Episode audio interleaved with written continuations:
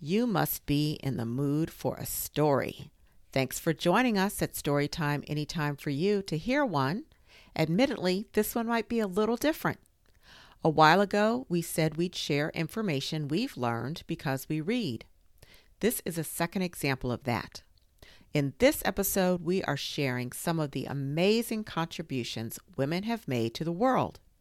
We were struck by how long ago most of these were made.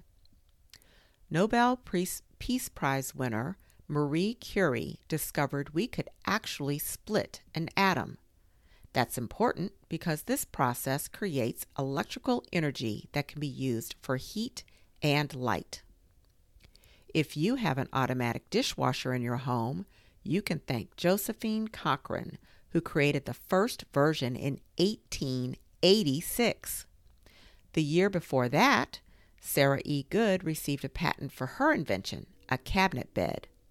This was a helpful solution for those living in small apartments often called studios, because the bed folded up when not in use.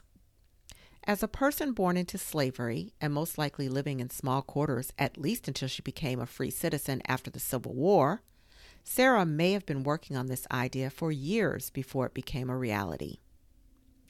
In the early 1900s, Mary Anderson came up with a way to help drivers see more clearly when rain or snow was hitting their windshield she developed windshield wipers. I wonder how many accidents she prevented and lives she saved with her invention. Dr. Shirley Jackson was the first African American woman to earn a PhD from MIT in 1973. Her research talents led to several telecommunications enhancements, such as call waiting, touch tone phones, and fax machines. While we've experienced hundreds, maybe thousands of new telecommunications tools since the 1970s, it's worthwhile to know about those who helped discover the early generations of the equipment we're so accustomed to now. In 1991, Asian American scientist Ann Tsukamoto received 12 U.S. patents for her stem cell research which has helped develop a variety of cancer treatments. Like Mary Anderson and her life saving windshield wipers, it could boggle your mind to think about the lives Ann Tsukamoto has saved. Finally, we want to tell you about a woman who, in her illness, made a huge contribution to medical science. Her name is Henrietta Lacks.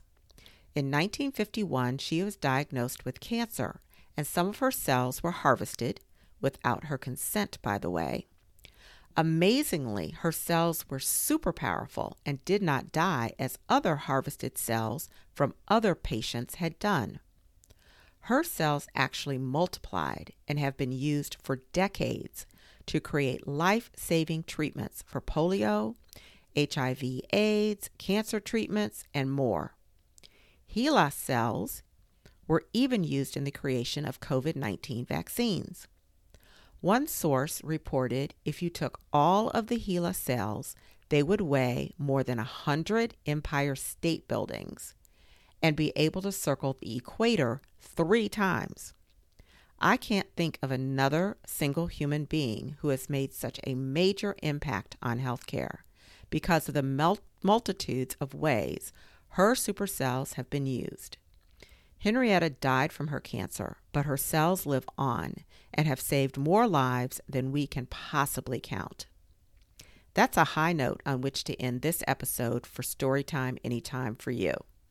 Please join us again when you're in the mood for another story. In the meantime, keep reading to be entertained, educated, and inspired.